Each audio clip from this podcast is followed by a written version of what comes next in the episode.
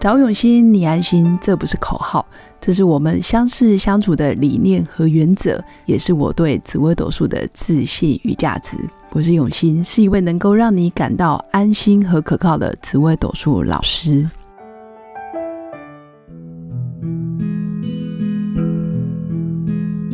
Hello，各位刘永新紫微斗数的新粉们，大家好！今天要来跟大家分享的就是三十而已中。另一个代表人物就是顾家。那顾家在我心目中，其实她就是典型的子午连带福相的女人。其实她在我心中的原型就是廉贞带天府在地之虚。顾家顾家就是顾着家人，然后照顾的非常的无微不至。生活中的顾家总是能够把里里外外、上上下下、公事私事打点的尽善尽美。然后把老公、小孩跟自己的爸爸照顾得无微不至，哪怕他非常的捉襟见肘，他还是要让家人呈现最美好的生活品质。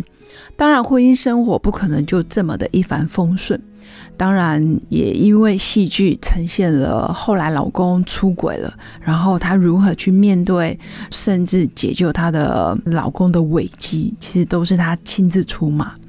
我第一集看到大概不到十分钟，我就觉得许幻山后面的戏剧一定会出轨。果不其然，真的是这样。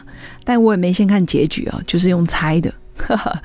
原因就在于第一集顾家连老公就是许幻山出门的袜子，然后颜色跟鞋子不搭，她就希望老公换下。当下老公就说：“好，听你的。”我觉得一个老公什么事都听老婆的，然后完全没有自己的主见，甚至好像有点唯命是从，终究会出事。我觉得这就是一种暗示。嗯，所以这个编剧还有拍摄手法，我觉得我个人非常喜欢，就一路开始追剧。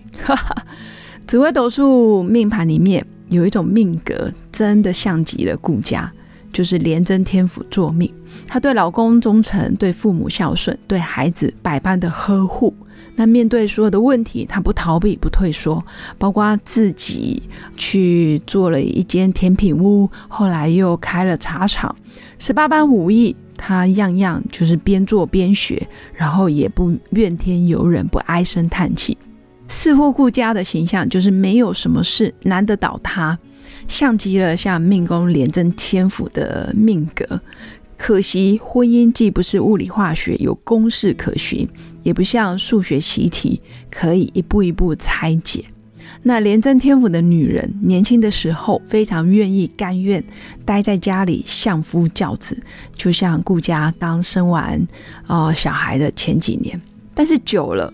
廉贞还是想要有事业心，那廉贞当然眼里是容不下一颗沙，他的要求完美，其实会带给身边的人非常有压力。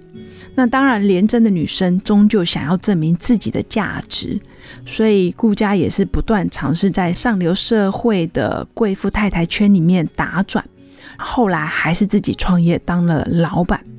廉贞天府的夫妻宫。其实对应的就是破军。那当初顾家给我的原型就是廉贞天府在地之虚，它对应的夫妻宫就是破军在地之生。其实也就是许幻山的这个角色。破军的孩子气，破军在年轻时候的先破后成，破军的不善言辞，但是破军在生的创意，还有对于艺术、对于爆破艺术的一些美学美感。其实破军是非常有独到的品味。其实这里面廉贞天府的夫妻宫破军，在剧情里面其实也可以说明，在婚姻关系就是先破后成。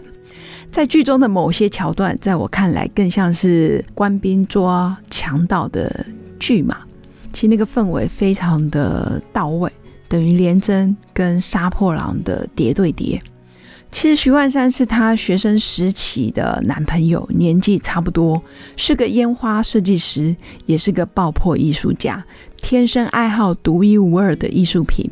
而烟花的代表就是刹那即永恒的作品，其实非常符合这种命格的夫妻对待关系，包括老公的个性、老公的工作，还有我的婚姻运势。其实就是破军。那命宫廉贞天府在地支虚的女人，其实是非常非常执着，也是非常的坚持。对于家人，她绝对是百分之百的付出；对于老公，当然也是百分之百的忠诚。她当然没办法接受老公许幻山不小心的出轨，或者是想一骗再骗，然后欺骗她的感情。那这里面也藏着一些特质，就是破军在身，其实对自己终究是没有自信的，他需要更多的掌声。一旦老婆忙于工作或是忙于家人，忽略了他，很容易一个不小心就被外人趁虚而入，也就是剧中的林悠悠、小三的趁虚而入。那这里面，我觉得婚姻本来就是有层层的关卡等着两人去共同面对。外遇的出现，只是让他们知道自己婚姻其实出现了问题，所以它是经年累月累积出来的。所以小三就是一个导火线，再加上实在是太年轻了，三十岁，你说要经得起各种挑拨跟诱惑，实在是太困难。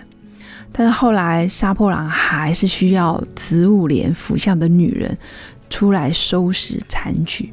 其实面对种种不堪，都还能够冷静的面对，还能迎刃而解，大概就是廉贞天府的女人。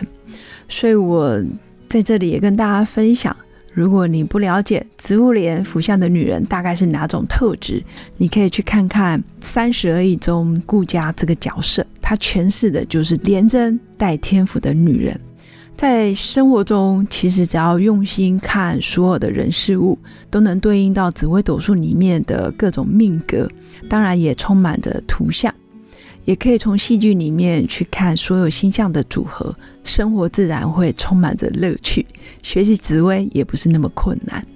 我是永新。希望之后能够跟大家分享更多从戏剧、从电影、从书本里面所看到的紫微斗数星象。我们下次见，拜拜。